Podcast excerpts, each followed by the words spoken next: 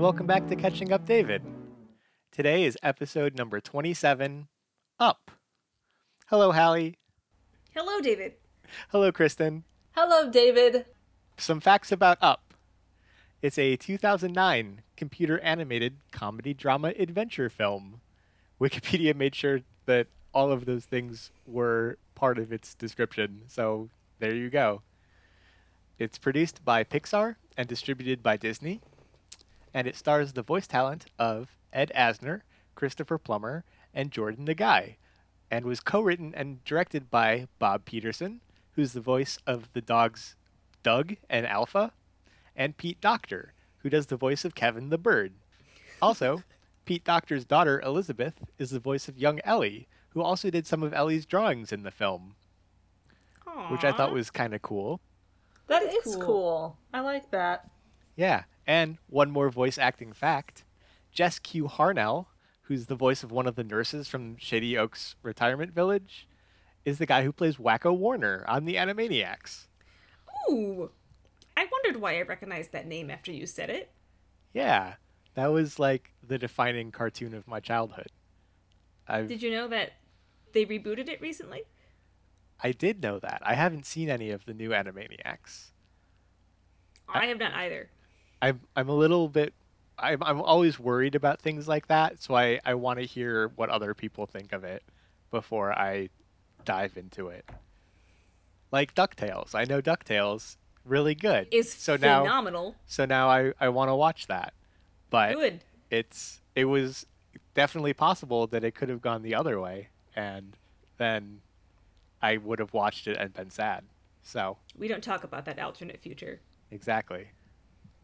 Up premiered at the Cannes Film Festival, the first animated and 3D film to do so, and received widespread praise from critics, with many calling it one of the best animated films of all time. It grossed over $735 million worldwide, making it the sixth highest-grossing film of 2009, and it won 2 Academy Awards, and was nominated for 3 more, including Best Picture, which it lost to The Hurt Locker. It was only... Oh, that's what it lost to? The Hurt Locker. Okay. Yeah, I haven't seen... Obviously, I haven't seen The Hurt Locker. But from what I heard, it was, like, fine. I also haven't seen The Hurt Locker. I also have not seen The Hurt Locker and know nothing of what it's about.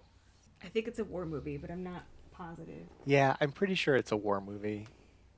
Anyway, Up was only the second animated film in history to be nominated for Best Picture. Do you know what the other one was? I do. It's Beauty and the Beast. Beauty and the Beast. Yeah. Hallie gets a point. Yeah.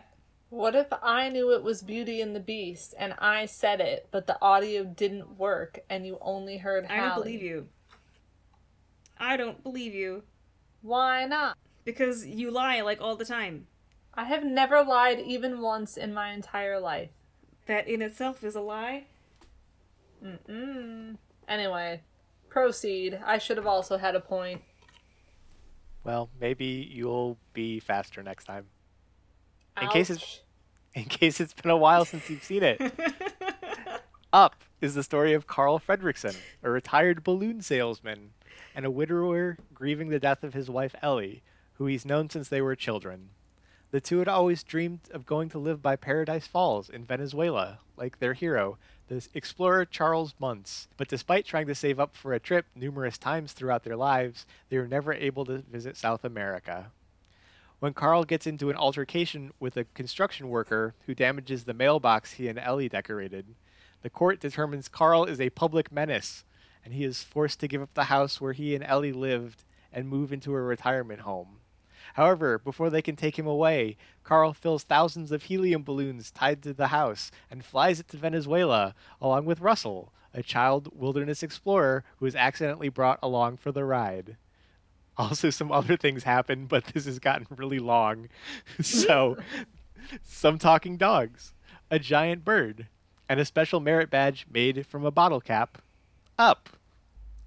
Seeing it for the first time, I was surprised at, like, just how weird the movie is.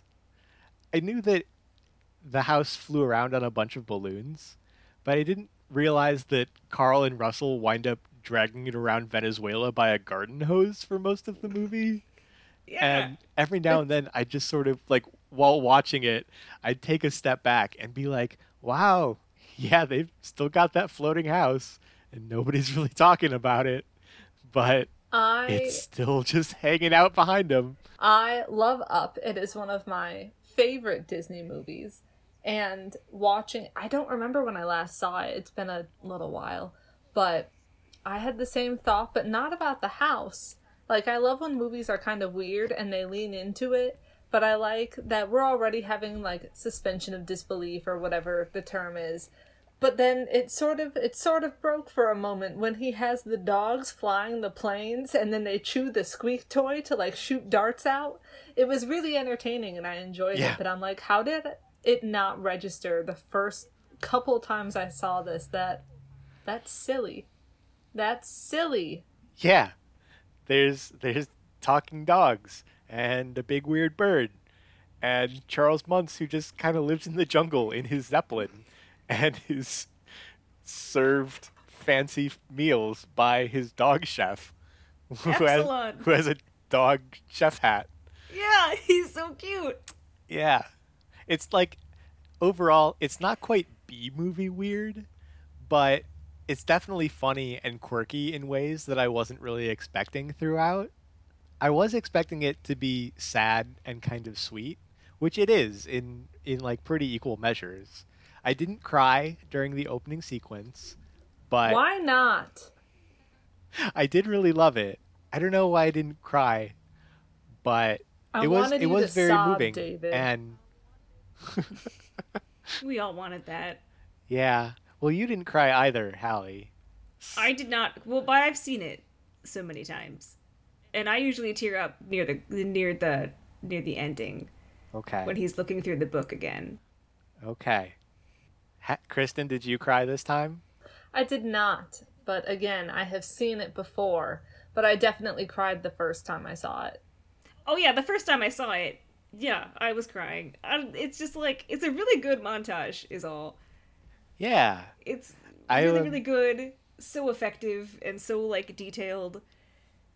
Yeah, in doing research, I found out there's an entire Wikipedia page just dedicated to the first 10 minutes of Up. Wow. Really? I mean, it deserves it. Just completely separate from the Up Wikipedia page. There's another one dedicated to that opening sequence. That's cool. Fun. Because, like... I don't know any trivia off the top of my head relating to the opening sequence. Just that people universally love it and are made sad by it. Like, the whole theater when I saw it for the first time was crying. You could just tell. Yeah. You can, if you feel like it, you can go and search on Wikipedia for Up opening sequence and it'll tell you some. Yeah, it'll tell you a few things. The composer won the Grammy Award for Best Instrumental Composition for Married Life, the song that's played during that sequence. Was that Michael Giacchino? Was he the... Yep, that's another, because he's... another point for Hallie. Woohoo! He's like a really good composer. And that music is really good because they play it, you know, Married Life in the beginning, but then they also reuse it. There's, like, a sad version, and then there's, like, a happy, triumphant, I'm gonna get my kid back version. And I really like when films reuse scores in different ways. Yeah. Yeah. That actually might be one of the first things that we can talk about is, like, what makes those first 10 minutes so effective? I think, like, for me, the montage felt a lot longer than I remembered it. So I was paying more attention to, like, what was in it. And it's really, really detailed without showing anything that doesn't need to be shown. Like, for instance, when they're all dropping the money in the little Paradise Falls bottle with the change, like, every time somebody drops a coin in, they change, like, the time of day and, like, the clothes that they're wearing and the setting so that it goes by really fast, that you can see how much time is passing while they do it. And the detail of, like, the different outfits that they're wearing and the way their house changes, like, informs how you feel about the character, but doesn't take any extra time for them to show. So they're really, really economical with that kind of thing. It also helps that it's pretty chronological. Like, right after the wedding, they're redecorating, having a good old time, and then the baby happens, and that's really, really sad.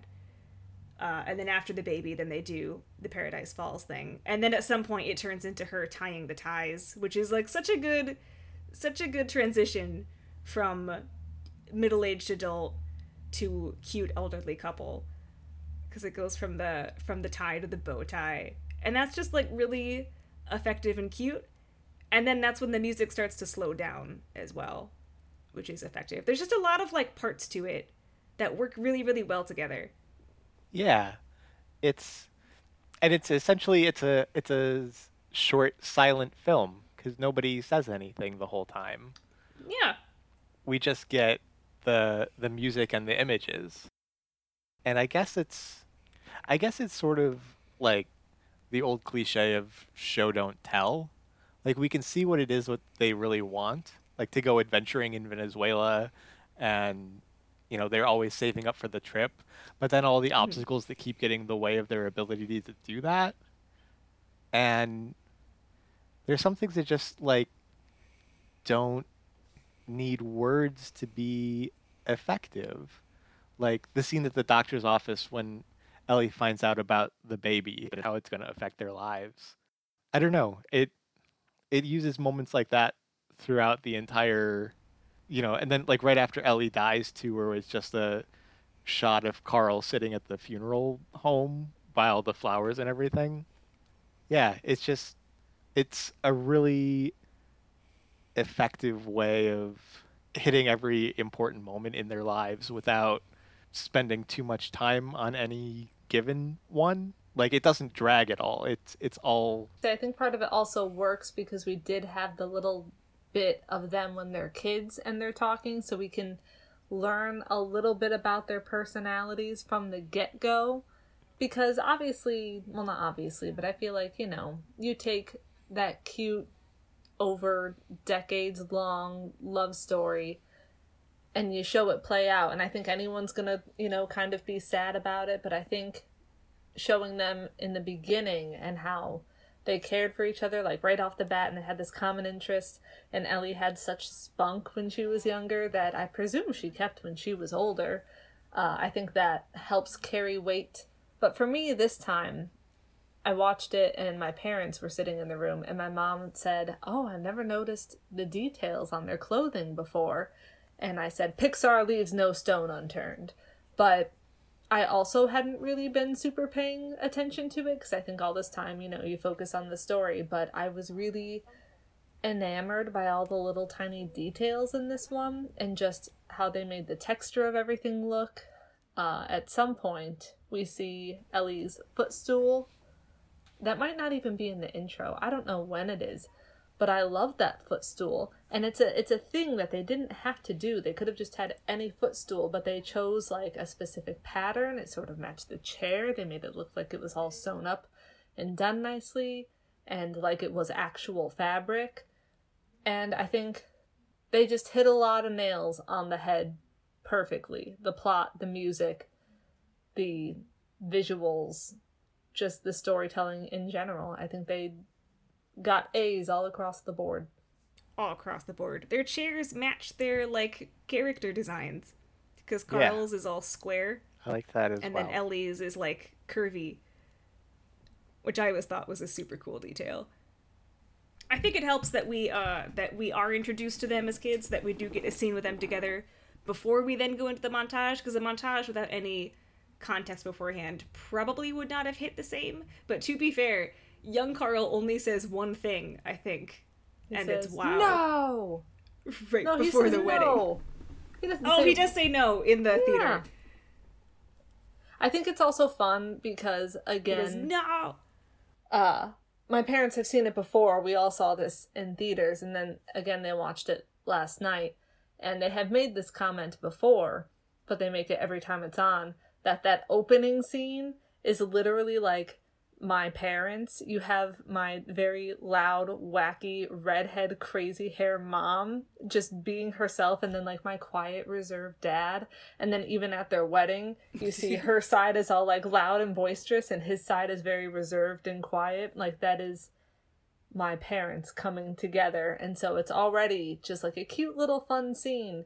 But even then I get to be like, ha, that's funny because I have seen that in real life and I see it every day. LOL. Yeah. It's a little bit of extra fun for me. Do you have other favorite scenes from the movie? I do really like, and I'm sure there are many, but I can think of two right off the top of my head. One is when Charles Muntz, we see him turn evil, and you turn and you see all the different helmets, the pilot helmets and the goggles on the different head model things. And he starts knocking them off with the excuses. And obviously we as an audience are picking up that he murdered these people, but they don't even have to say that he murdered them. Like the way that he's knocking them off there and the way the whole mood changes. I always thought that was really fun. And then I love when Carl decides that he's going to go after Russell and Kevin and, go get them.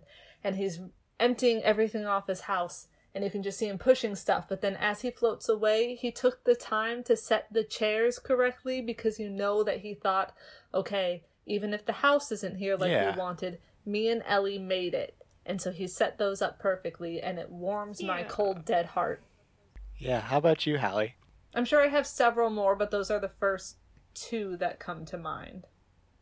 I really like the scene where they're running away from Charles Muntz and his spirit of adventure, because I really like watching how movies incorporate action when their characters aren't like action-y people.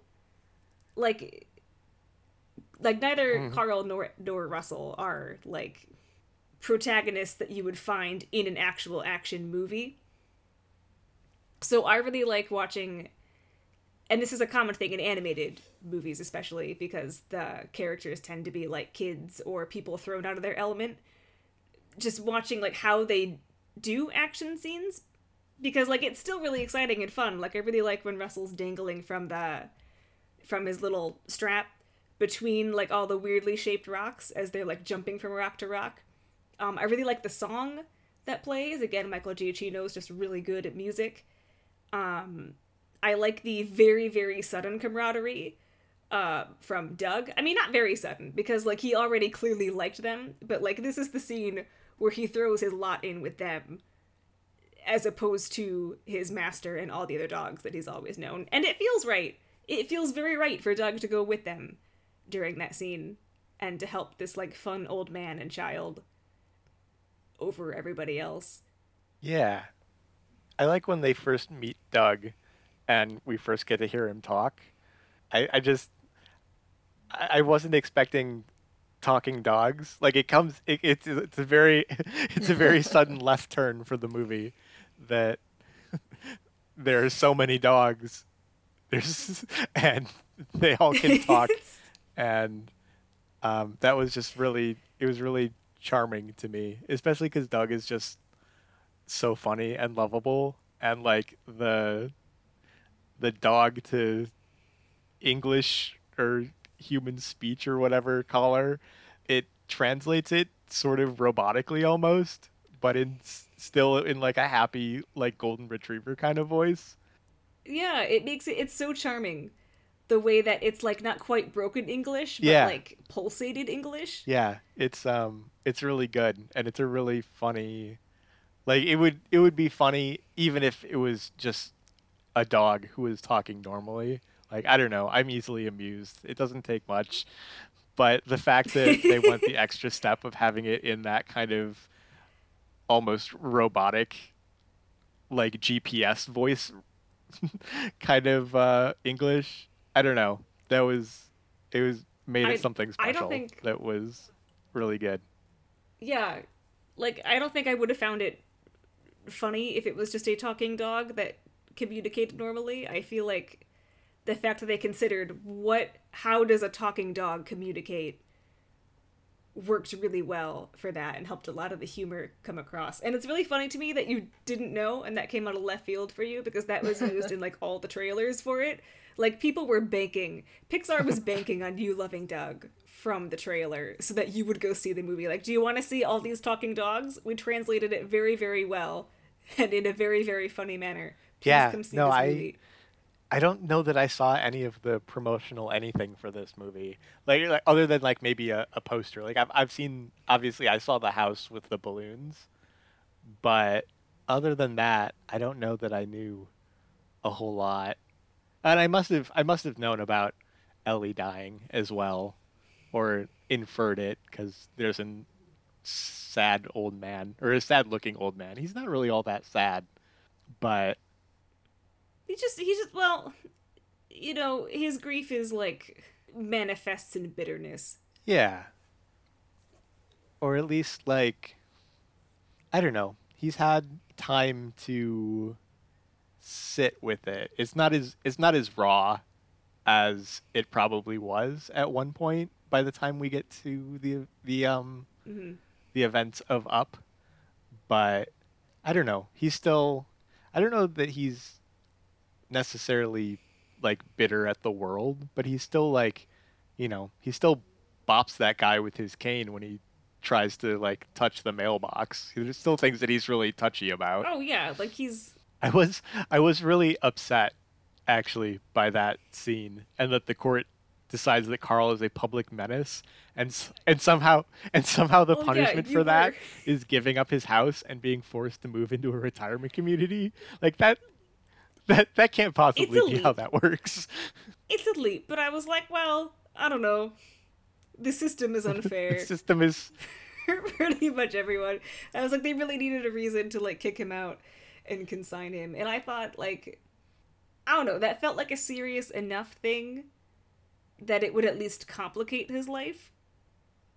I think if you want to look too far into it and go deeper than it needs to be, you can probably also argue, like, that one guy who was after his house for forever, we can say, yeah, but I'm sure behind the scenes he painted a different picture or brought all his fancy lawyers in, so of course they declared Carl a public menace and made him give up his home. I don't know. That's one of those things that I don't think we're supposed to look too far into. Not that it won't hold up if we do, just it got us from A to B. This is how it was done. But I think if you wanted to look too far into it, you could be like, that smarmy businessman had his fingers all up in this and ruined Carl's life. Yeah. Yeah.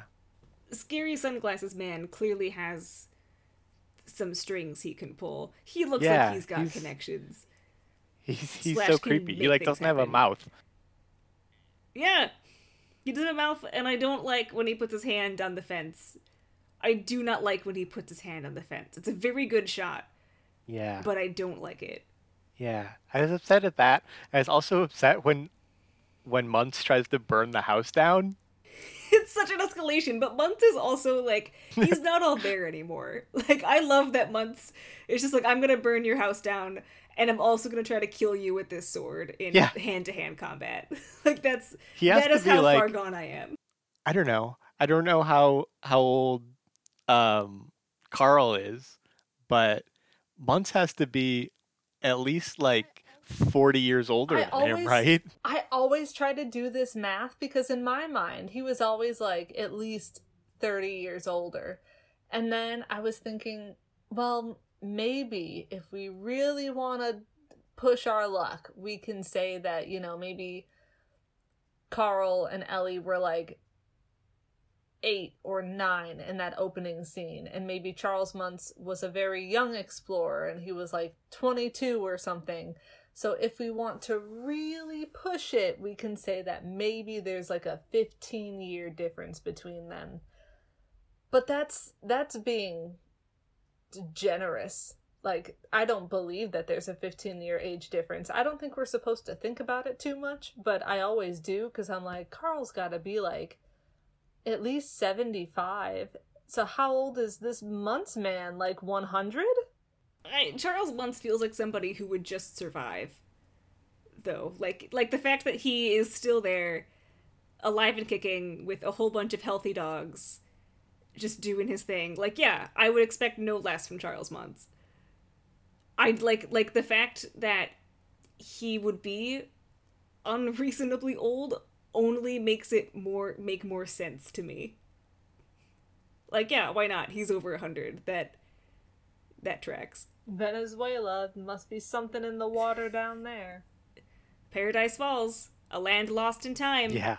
The fountain of youth. Yeah, I tried not to worry about it too much, like, because I don't like I hate those people, like that get really hung up on, like, well, he couldn't possibly still be alive down in the jungle, like.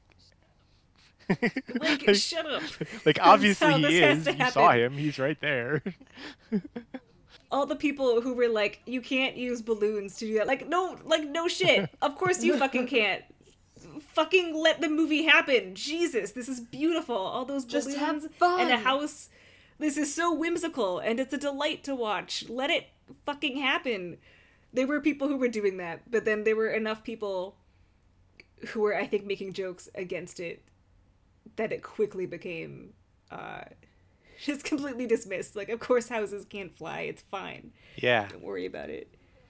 Yeah, those people are no fun. Like, I remember when the most recent Indiana Jones movie with Shia LaBeouf came out, I remember just seeing articles being like, this movie is supposed to take place in 1965, but they have a gun in there that wasn't released until 1967. And I'm like, okay, did you watching the movie, or did you just stare at these little tiny details looking for reasons to make it?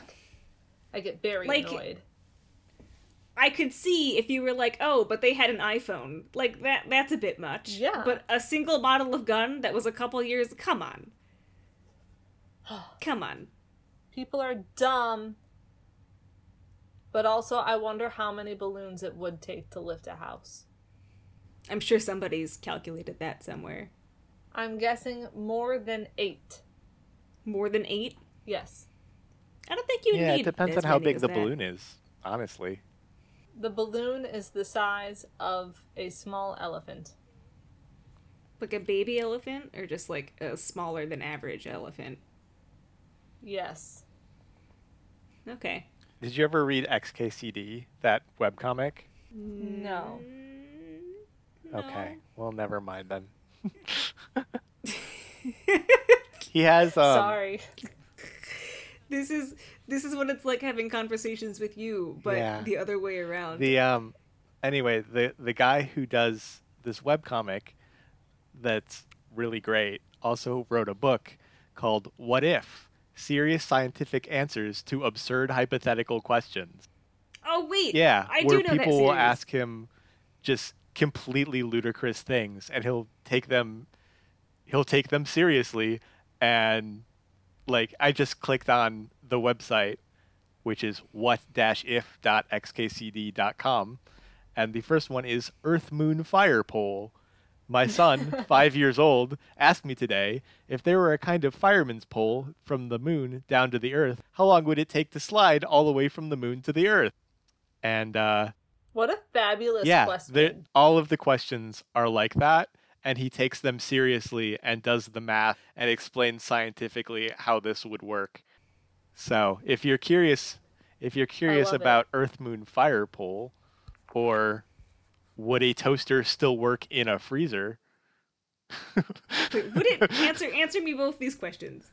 The articles are fairly thorough, but there's no abstract at the beginning that summarizes everything in a nice short 150 words. Well, the answer is the toaster would win. The freezer wouldn't do its job. Toasters beat freezers. So that one's fairly straightforward, okay, but if you want like a real answer to it, you can go and read that article. Yeah. Anyways, interesting. That just reminded me of that. It's a fantastic series and very funny, and you even learn a little bit of a thing. So That's my plug for this episode. Go read XKCD. Anyways, back to Up. Back to Up. There was something that I wanted to ask you about, which is, so the writer director, I think it was Pete Docter in an interview, said, quote, basically, the message of the film is that the real adventure of life is the relationship we have with other people, and it's so easy to lose sight of the things we have and the people that are around us until they're gone. More often than not, I don't really realize how lucky I was to have known someone until they've either moved or passed away. So if you can kind of wake up a little bit and go, wow, I've got some really cool stuff around me every day, then that's what the movie's about. End quote. So my question is that the message that you took from the movie? It's half right. He's half right about his own movie. Go on. Like, I feel like being thankful for people was never really Carl's problem. And that's not really a thing that factors into the movie that much, at least, because Carl was always thankful for Ellie. And, like, the montage does not imply to me that he ever took her for granted. Just that he was sad when she wasn't a part of his life anymore. But, you know, he would be regardless, even if in the moment you were like, wow, I'm so lucky to have this person in my life. And then he kind of needs to, like, open back up again and let, like, Russell into his life. But again, that doesn't feel like him pushing people away because you don't realize how lucky you are to have someone. It feels just like grief, and he's not quite ready for a new person. And also Russell is just like this annoying kid on his porch. So like Carl's problems don't really feel in tune to that. For me, they feel in tune to like he didn't understand Ellie as well as he thought he did. Like he was like, I'm going to honor her by doing what she always wanted to do. I'm going to take the house to Paradise Falls, etc. And then even though she never got to fill in her her adventure book, what is it called? My story. But like, what's the section in the adventure book? Or things I'm going to do. Stuff I'm going to do, because she never got to fill out the stuff she's going to do. But she did, and so Carl just, like, misunderstood how thankful she was for things, and it seems like he misunderstands how thankful other people are to have, like, him in their lives, and it felt just like he needed a really quick reality check about, like, what other people find important. Like, the curb at Fenton's, Russell says a line, like, I really like that curb. That's on the tail of something else. That he remembers all the small moments the most at Fenton's or something, which is like, I love that. It's extremely my brand. I've said before that I like small stakes and I like small relationships like that. So I am very into somebody realizing that like adventure doesn't necessarily just mean adventure. It means like being close with your loved ones and doing things that make you happy. And so it felt a lot... I feel like you're contradicting yourself. No, I'm not. I was about to wrap it up, and then you distracted me. It's like... He didn't need to learn to appreciate people. He needed to learn to appreciate things, which sounds more shallow than I intend it to be. But it feels a lot less like he forgot to appreciate Ellie. It's that he forgot to appreciate the small things and how things change. I disagree. I just feel... Read the quote again, because I need it fresh in my brain. Okay. The quote again is, basically, the message of the film is that the real adventure of life is the relationship we have with other people, and it's so easy to lose sight of the things we have and the people that are around us until they are gone. More often than not, I don't really realize how lucky I was to have known someone until they either moved or passed away. So if you can kind of wake up a little bit and go, wow, I've got some really cool stuff around me every day, then that's what the movie's about. See, I feel, obviously, I don't know Hallie's brain. I don't want to be in Hallie's brain. But I feel like... You wish you could be in my brain. God, no. I feel like your brain may be focused more on the I don't realize, like, how fortunate enough I was to know a person until they have moved away or died or something like that. I don't think that there was any point that Carl took Ellie for granted or didn't appreciate her enough. I think it was more so... And I think he gets two versions of this. I think, you know, they're preparing for the baby and they have all these things they're going to do. And then they lose the baby. And I feel like you have that moment of... There is... Obviously, like, that's a very sad thing that happened. But there are still so many things that we can do together. And we can still have our own adventures, like going to Paradise Falls. And so I feel like there's that version... that they get to sort of reframe their life now and do that. And then I feel like there's the second version of he was very focused on getting Ellie to Paradise Falls and thinking more so like, God, that's the thing that we never got to do. I have to do this for her and all these things. And it's not that he's wrong. He wants to fulfill this. But I think he was more focused on the fact that she's gone and they didn't get to do this thing.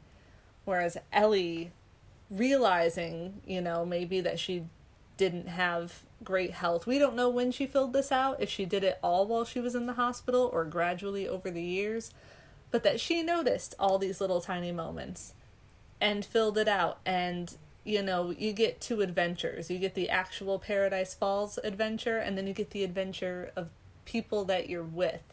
And sometimes the adventure is the tiny things, like Russell said, where you just sit outside Fenton's on that curb and you count the cars. And I don't know, I feel like it's never that he didn't appreciate anyone enough, just that he needed a reminder that after losing Ellie, there are still things to do. And sometimes those things to do, the big important stuff, is the little stuff.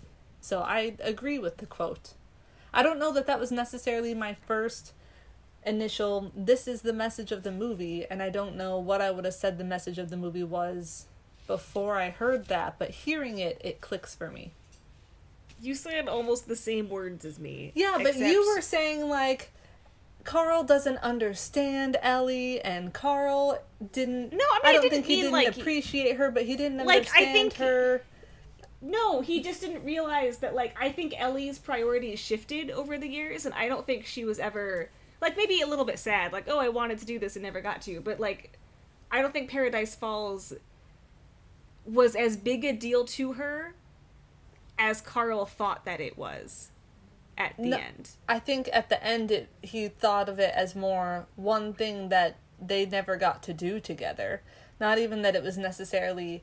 this big thing, but I mean it was something they had talked about since they were little, and he bought the plane tickets and he was gonna give them to her on their picnic, and then, you know, things went wrong. And so I think especially because he was going to give them to her, and then she had her illness or injury or whatever it was extra fresh in his brain, even though it, like David mentions, it seems like some time has passed, like his grief isn't super raw. We don't know how long it has been since Ellie has passed away, but I think, you know, it's something that they had wanted to do for a long time, that they were about to do, and so he wants to check that one thing off the list. I don't know, I just felt like your version of it was he needs to focus on things, and I'm like, no. Yeah, I think he needs to focus on people. Like material possessions. Like, no, I know obviously that's not what you meant, but I feel like you were saying things like sitting outside Fenton's, and I'm like, yeah, but he's sitting there with a friend. It's a personal interaction. Okay, that's true. And he did. Like, you got the impression that he like shut himself away from people after Ellie died. Yeah. So part of the whole thing is that I don't know, but life is worth, or part of life is interacting with other people. But that feels more like learning to move on and let yourself open up again, rather than like...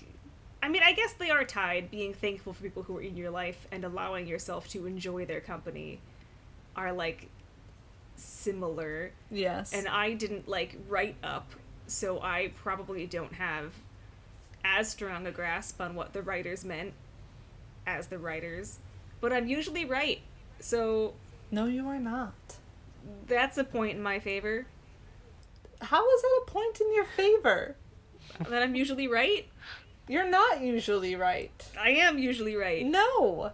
I've never been wrong, not even a single time, and I always explain myself clearly and eloquently and succinctly. You are saying so many falsehoods. But David, did you see the difference between what I was saying and what Hallie was saying? Not that either of them was bad, but I finished talking and Hallie was like, you said the same words I did. Did you get the distinction, or did it seem like I just reset it? I think you're both on the same sort of wavelength, though there are differences in the things that you had to say. Thank you. But to me, the message of the movie, like if it even has one, I think is more like losing someone is hard. Yeah. It's like the hardest thing in the world, and it makes you do crazy things sometimes. Like fly your house to Venezuela. But that there are other people who are still alive that you can still be there for too, and that you don't have to spend your life trying to make up for things that you didn't do with the people who are now gone. I think it would be something like that if I were to tag a message onto the movie. I don't think I agree with the idea that like it's easy to lose sight of the things we have and the people around us until they're gone. Like that didn't really strike me as what the movie was about at all. Like Carl loves Ellie like crazy, and I don't think that he ever really loses sight of that even after she's gone. Mm-mm. So yeah, and maybe it's just me that I'm always trying to find some like sad message about loss and grief in Disney movies, but in this case I feel vindicated. I'm pretty sure that there was sadness, this one is about grief. I'm pretty sure that that's what this one's about. Yeah, I don't know. I fortunately have not been through a scenario where I lose a very close loved one. But I can imagine that if you experience that, then viewing this, you get a whole new perspective on it. That, you know, maybe you vaguely understood, you hit the tip of the iceberg on it before, but I think if you experience it, maybe you can have a much bigger thing. Like you said, your interpretation of it was that loss is hard, and yeah, I think that's a very valid point. I think, I don't know, I had a better summary at the end to wrap this up, and it's gone now, but yes, agreed. Yeah, it's like, I mean, in the movie, the metaphor of that, or like the symbolism, it's literally something that he drags around with him everywhere. Is this house that's full of all the things that have to do with his dead wife, and he carries that with him everywhere. And at the end, when it finally like sinks down through the clouds, and he says, "Oh, it's okay. It's just a house," like he's finally realized that, I don't know, to focus on the living, I guess, a bit more, or to, you know, that he does care about Russell, and that there's... And the dog and Kevin. There's and the dog and Kevin, and there's more to life than holding on to the past. Yeah, maybe that's part of the reason I really enjoy when he sets the chairs down, because I think it's a very moment of him, a moment of realization, I guess, and, you know, literally, physically getting rid of some of that baggage that he'd been holding on to. But again, you can see with the care that he places the chairs by the waterfall that it's not that he's like doing this and purging Ellie from his life or his memories. He still, you know, takes time to put their chairs there and set it up just so, because he still loves Ellie tremendously. But I think that's, you know, his exact moment of, this house has memories and they're wonderful, but it does not, you know, I can't think of the correct verb. You know, really, you're holding on to the past, and there are still things going on in the present and things that can go on in the future, and you gotta put some of that stuff down. I think the chairs help in that that's an actual moment of closure for him. Mm-hmm. Like, it's a really nice compromise from leaving the whole house there. His chair. Like, that gives him the closure that he wants, and that isn't a bad thing to want to have. No. But he's also getting rid of it in the process, so it serves a dual purpose, and it's very, very nice and very, very satisfying, and I'm very happy for Carl in that moment. Yeah. If there are two messages, the other one is never meet your heroes. Yeah. Because it turns out that they might be crazy and try and kill you. That's a theme for Pixar. Don't meet your heroes. They like to do that from time to time. Yeah. Yeah. I'm still so mad that he tried to burn down the house. I'm mad. I have it like several times in my notes. Like, how dare you burn the house down? Like, what is wrong with you? Yeah. Hallie, I can only think of one other Disney movie that is like, don't meet your heroes. What other movie is there? I don't want The Incredibles, I would argue. I guess. It falls into that. Ratatouille brushes on it a little bit. I need to rewatch Ratatouille. It's been a minute. Ratatouille's great. I think I get upset that I can't actually eat the food. Yeah, that is a bummer. Monsters, Inc. maybe touches on it a little bit. I would argue that. Because of Crab Guy. News. Yeah. I suppose. Coco? Well, Coco, that's the given. Yeah. That's all I got. I'm looking through a list of other, but that's like a fair few. That's a decent number. That's a number. Okay, I guess I'll accept it. Proceed. Do we get a point? Did you just ask if you get a point? No, you don't get a point. I did. You don't. You Googled the title of movies. I think I get a point, which would bring my total to two. Titles. I Googled a list of Pixar movies, and then I went through and was like, yeah, that fits into my theory. that works. You already have 2 points this episode. I do? Oh, because I knew Michael Giacchino's name. Because I knew Giacchino's name, yeah. I have two. I'm okay with 2 points. Two is a good number of points to have. It is. That's like 20 in fantasy football. It might be. I need to see how I'm doing. Any further questions, David? There's some questions. There's more observations, I think. One of the things that Hallie noted when we watched it is, but that I also enjoyed, was that I liked that Ellie and Carl had a comfortable life while Ellie is working at the zoo and Carl is selling balloons for a living.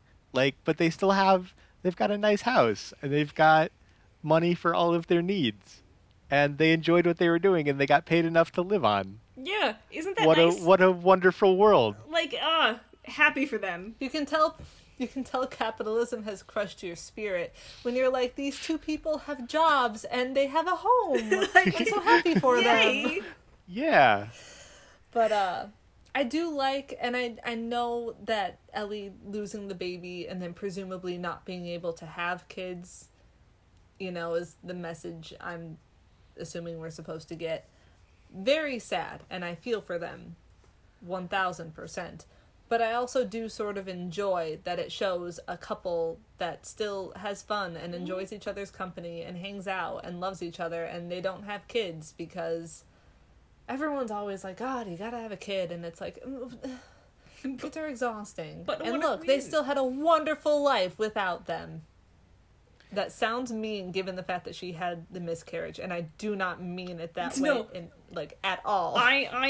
Because nobody should ever joke about that. I'm going up for bat for you, and like, I know what you mean. It's nice to see a fulfilled, happy couple who doesn't... It's nice to see that it's okay to be a childless couple, you know? Like, yes. She'll be more of those to make it more of a norm, because it's not for everybody. Right? For reasons X, Y, and Z. We don't know them. We don't need to know them. But you can be a childless couple and still have a wonderful life. As Carl and Ellie did. Yeah. Though I was a little bit curious. I wondered if the time that Carl spends with Russell, especially at the end, like sort of in the end credits montage where they're, you know, they're having ice cream and they're hanging out and they're doing, he becomes a little bit more grandfatherly. If that's sort of a way of, I don't know, living that part of the life that he didn't have with Ellie. I can see that. It is, but I don't see it as like life finally giving him something he was missing. I see it as life giving him what he needs now. Yeah. And Russell also needs somebody to step into that role too. Yeah. We don't get a lot about Russell's family life, but it doesn't sound like he's having a good time. No, he misses his dad. His dad is always busy. When he calls, Phyllis just says that she annoys him. Yeah. Like, how sad to be told you annoy your parent. Yeah, like, what a mean lady, like, Phyllis. What the heck? And then his dad doesn't show up at the Wilderness Explorer. But, like, his mom does. Ceremony. His mom does. I appreciate that they're like... Doug's there. Yeah, that they're like, here's a parental unit who does have an interest in Russell's life. Yeah. And I know that the whole point is that Carl is supposed to step in and be like, I'm here for him and, you know, do what he does. But at the same time, part of me wants to be like, if I was Russell's mom, I know that maybe, I don't know, I'd be torn because on the one hand, I don't want him to be embarrassed if everyone else has their dad there and I go up as their mom. Like, you know what, I don't care if your dad's not here. I'm still here for you. I wouldn't want to embarrass him, but I wouldn't want that big public display of this person didn't come for you. Also, shame on his dad. Right? Horrible thing to do. I'm going to kick him in the face like, when I see him. But I do love that Carl stepped in. And then he gave him the Ellie badge. When I went to Disney when I was 18, that was the pin I got. Ugh, adorable. We have, for anybody who's listening to this podcast... who hasn't heard that I'm on a separate podcast called Quest Friends. One of our characters on the podcast is named Ellie Badge for the exact reasons you think, because she's just like Ellie, but if Carl died. And if that death was a little bit more tragic and before its time. Just a little bit more tragic. It's a little bit more tragic. Yeah, the last thing I wanted to talk about, and I think we already touched on it quite a bit, but just the role of like dreams and promises throughout the movie. Everybody elaborate. Well, everybody has, you know, Carl and Ellie have their dream of going to Paradise Falls and the promise that he makes her throughout the movie. Like he keeps doing the cross my heart thing. Like that's the thing that keeps coming up throughout the movie. Muntz has his own dream of vindication by capturing the bird and like proving to everybody that he didn't just fabricate this giant bird skeleton or whatever. And Russell's dream is sort of like, I guess, showing his self-worth through the Wilderness Explorers, and he has his own issues with promises because the promises that his dad makes keep falling through. And I sort of wondered if that was part of the reason that Carl bonds with him after learning a little bit about his family story. Like Carl recognizes the power of promises and keeping them, and that's something that's really important to him, and notices that Russell doesn't really have someone in his life who will keep promises like that. Yeah, sometimes I wonder tracks to be promises are not important. Even promises are important, but part of me wondered, like, obviously we don't see Carl like believing that he's talking to Ellie's ghost per se, but you know, he often looks up at the house and says Ellie or is clearly talking to her in some way. And when I watched it last night, the part where Russell first says cross your heart and you can see Carl's eyes widen and he looks down at Russell, I wonder almost if he interpreted that as some sort of sign, because you know, obviously, Russell just shared that his family life had been hard and had difficulties, but I think it was that in combination with this thing that him and Ellie always did, that it was sort of a sign for him that, not quite that Russell's a kindred spirit, I don't know, but I think it sort of woke something up. Because I think before then he had maybe settled into like, oh yeah, sure, kid, I'll do it. But I think at that point it reminded him that him and Ellie always did it. And maybe even that he made a promise to come to Paradise Falls, and he did. And so now he's got other promises to keep too. Maybe. I don't know. I also feel like the nature of the promise feels different, though. Like, we have a reasonable promise to make that should be able to be kept, which is, I will show up to your wilderness badge ceremony. Mm-hmm. And then we have, like, I'm gonna fly our house to Paradise Falls, / I'm going to capture this bird, even if it means spending the next 70-odd years living in the jungle in my Zeppelin. Right. So, yeah. How far you're willing to take a promise also feels like a very subtle theme to me, and implies there's a limit to how much you have to do to prove to your loved ones that you value them and care about them. Like, I don't think keeping the promise to go to Paradise Falls was something that Ellie was actually holding Carl to by the end of their lives. When they were children, absolutely. She was totally going to hold him to that. But then, you know, they grew up and were like, oh, well, life is life, and sometimes promises can't be kept. But, like, the promise that Russell doesn't get is, like, something so small and easy to do that it's really, really sad when it isn't met. Do you think that Ellie and Carl were, like, hell-bent on going to Paradise Falls no matter what? Because I feel like any time I say, yeah, they made this promise and they wanted to go, you counter it with, I don't think Ellie actually, like, demanded this by the end. I'm not saying that I think Ellie was like, Carl, if you don't bring our house to Paradise Falls when you meet me in the afterlife, I'm gonna slap you so hard you'll go back into the land of the living. Like, I don't know. I don't think she's, alive or not, gung-ho about it. It's just that every time I say, yeah, they had this promise, it's a thing they wanted to do and it meant a lot, you're like, you know, I don't think it meant that much at the end. Like, okay, fine, rude. I don't mean to directly counter you, because I agree with you. It was a very important, unique thing that they wanted to do. It was just something that I said when I was phrasing my thoughts. But I don't think you're over there being like, the only thing that matters in Up is the promise, the Paradise Falls Kevin promise. Means nothing. Like, Russell means nothing. I don't think bring that's the house to the waterfall. It's not the one I'm trying to fight. It helped me put everything else into my thoughts to first clarify that one and then move on. So you think it needed clarifying? No. I guess we should talk about Kevin, too. Oh my god, Kevin! Now we should talk about Kevin, the character that you didn't know was in the movie, even though you named somebody as a Kevin. That's true. Also, I do want to point out that I was pretty close with my summary last week. I do not remember your summary. Disappointingly so. It was perfect. In every way. Except that I thought the child was named Kevin and not a giant bird who lives in the jungle. I can't believe you didn't see that coming. And isn't reality so much better than what you had guessed? Oh, almost always. But yeah, no, I love Kevin with my whole heart. And I got mad. Like, I understand why Carl, like, again, Muntz. Real mean move to set the house on fire. Should not have done that.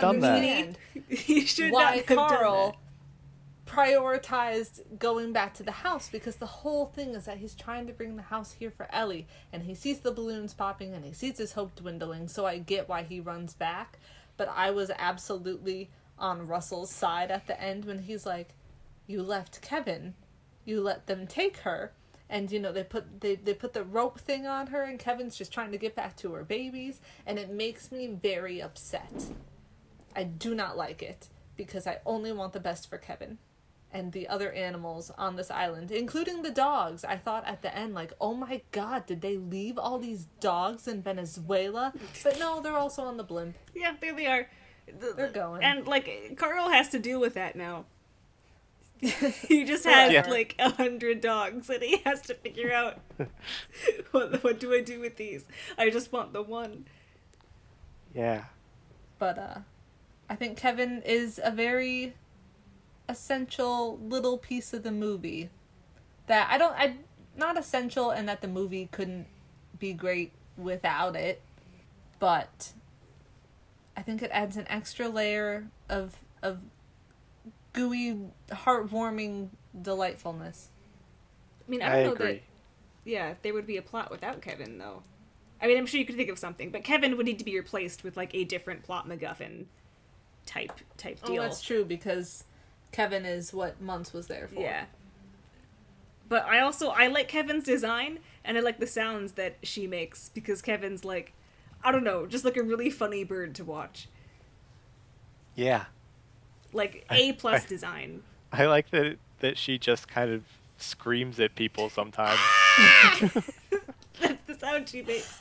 One of my favorite parts is when what was that? I like when she nuzzles Russell goodbye and then roughly pats Carl and then just shrieks at Doug. Because it's actually really nice that she even says goodbye to Doug. Yeah. You know, that was Kevin being polite. I also really loved Kevin's super menacing when Kevin was hanging from the tree and sort of hanging out with Russell, and Carl was like, no, shoo, you have to get away from here, when they first meet, and then Kevin just steps down from the tree and her head stays completely straight. Really, like, I know birds can do that, but it's so creepy and alarming.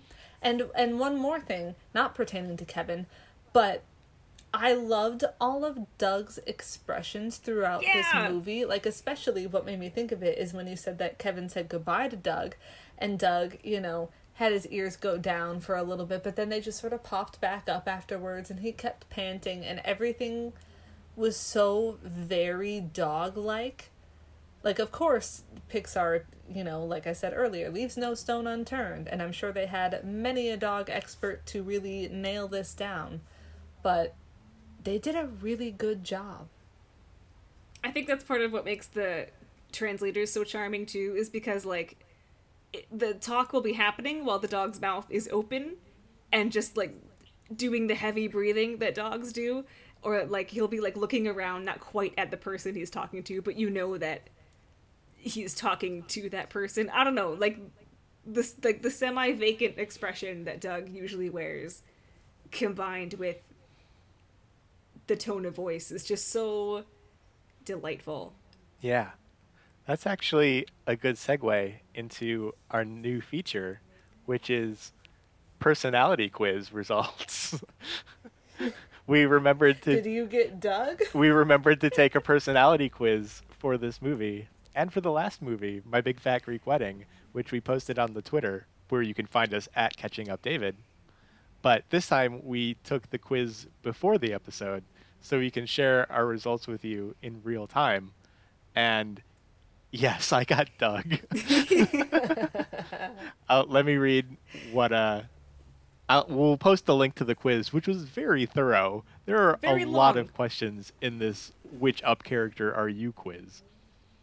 But I got Doug, and it says, "You have a warm and welcoming nature, a true and loyal friend. You are always enthusiastic and willing to help others whenever you can. Dedicated to those you love, there is nothing you wouldn't do, even if you do occasionally get distracted by squirrel." And then it has a picture of Doug in the cone of shame. Oh, not the cone of shame. So that's my Up personality quiz result. Allie, who did you get? I also got Doug. Oh, nice. So everything you just read also applies to me. Great. Kristen? I did not get Doug. Wow. I got Carl. Which doesn't feel like it fits. But also, maybe. The description for this result says, "You deeply value your privacy and personal goals. You might come off as a grump when you find yourself stepping outside your comfort zone.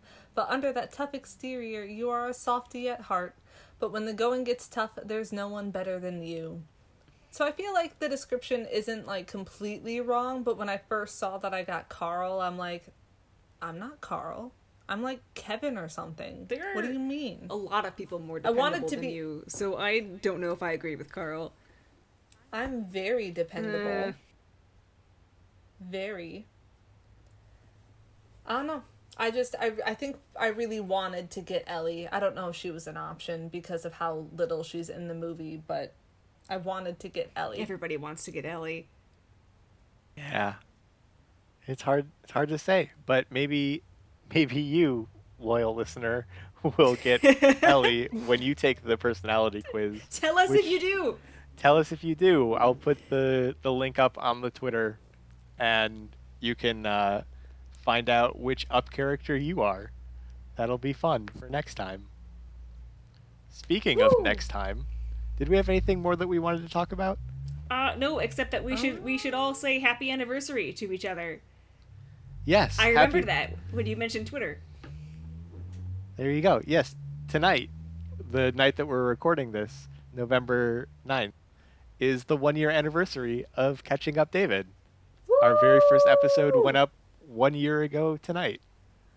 Woo! So, happy anniversary, everybody. Happy anniversary, David. Happy anniversary. You're welcome for having me on this podcast. Absolutely. I am really grateful to have spent the last year watching movies with you all. I really enjoyed it. Even the ones that you weren't so happy to watch. Even The Hangover. Even The Hangover. I think it's still our least favorite one. Yeah. I think probably by far. Although next time we go into a different genre. I don't think we've done that before. Like the scary. I think the closest we've come is Black Swan. It's scariness. Ah, darn Black Swan. That seems still more psychological. Yeah, like the closest we've come is Black Swan, but that would fall more under psychological thriller. I don't think we've done a proper horror movie yet. Yeah. We have not. So maybe this will be your new least favorite if it's scary and bad enough. Maybe. But I doubt it will be. It has Florence Pugh. This is amazing. Yeah. So, for next time, Daniel and his friends decide to take a summer break vacation to the gorgeous Irish countryside. They meet friendly locals, drink plenty of strong Irish whiskey, and spend a couple weeks relaxing in pastoral paradise. Then, just before they're about to leave, they hear of a local festival not too far away from the village where they're staying. It's a centuries-old tradition, and Daniel, a bit of a history buff, decides that he has to see it for himself. So he leaves his friends and takes a bus to the town, where time itself seems to stand still. The festival is a blast. Daniel gets to milk a goat, try some local delicacies, and everyone there is so kind and welcoming, nothing scary or creepy happens whatsoever. That's right, for next time, we're watching Midsommar, a movie about local customs and good cheer, where nothing scary or creepy happens whatsoever.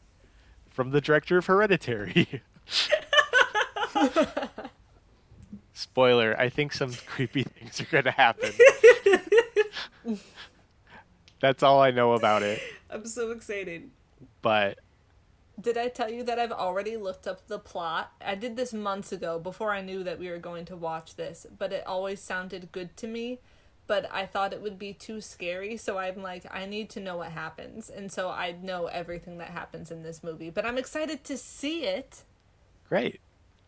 Yeah, I'm usually the opposite. If I know that I want to see a movie, I want to know absolutely nothing about it before I see it. I don't... oh, that's usually me. Yeah, I don't like... I like to go in as blind as possible. I don't even like when people are like, it's really funny. I'm like, you don't know my sense of humor. Stop it. Shut up. Nobody gets to recommend movies to me. Yeah. Pretty much. I'm not a nice person. Nobody understands me. So... yeah. Yeah, normally I like to go in very blind, but I did not think... I believed myself to be too much of a coward, so I looked it up. Yeah, so this will sort of be our Halloween episode, like 3 weeks or whatever after Halloween, but that's how it is sometimes. That's just how it is sometimes. We had My Big Fat Greek Wedding, which was for the week of Halloween, and this will be just a little bit after. So that'll be for next time. in a couple of weeks when we get together for Midsommar. So until then, goodbye, Hallie. Goodbye, David. Goodbye, Kristen. Farewell, David, and maybe one of these days you will say hello and goodbye to me first instead of second. I'll try and remember that for next time. Not until you get more points. I will hold you to it. That's true. Okay, well, I'm going to come in swinging at the next one. Got to do all the research. Oh, I've already done some stuff. There are things that I already know. That's true. You should, no. I was going to say you should watch Hereditary for an extra point, but you really shouldn't watch Hereditary. Oh, no, you would not like Hereditary. I can't handle decapitation. No. Yeah, it's a big part of the plot. It is. So I hear. It just keeps happening. Ooh. Although maybe that's what I need. I need something where it's just beheadings left and right to desensitize me. Maybe. Then Hereditary is the movie for you. That'll cure what ails you. Sound like a car salesman, like, do you have a problem seeing people lose their heads? Would you like to see a lot of them lose their heads? Do we have the movie for you? Yeah. All right. Yeah. So, for next time. Anyway. So long, listeners. Goodbye.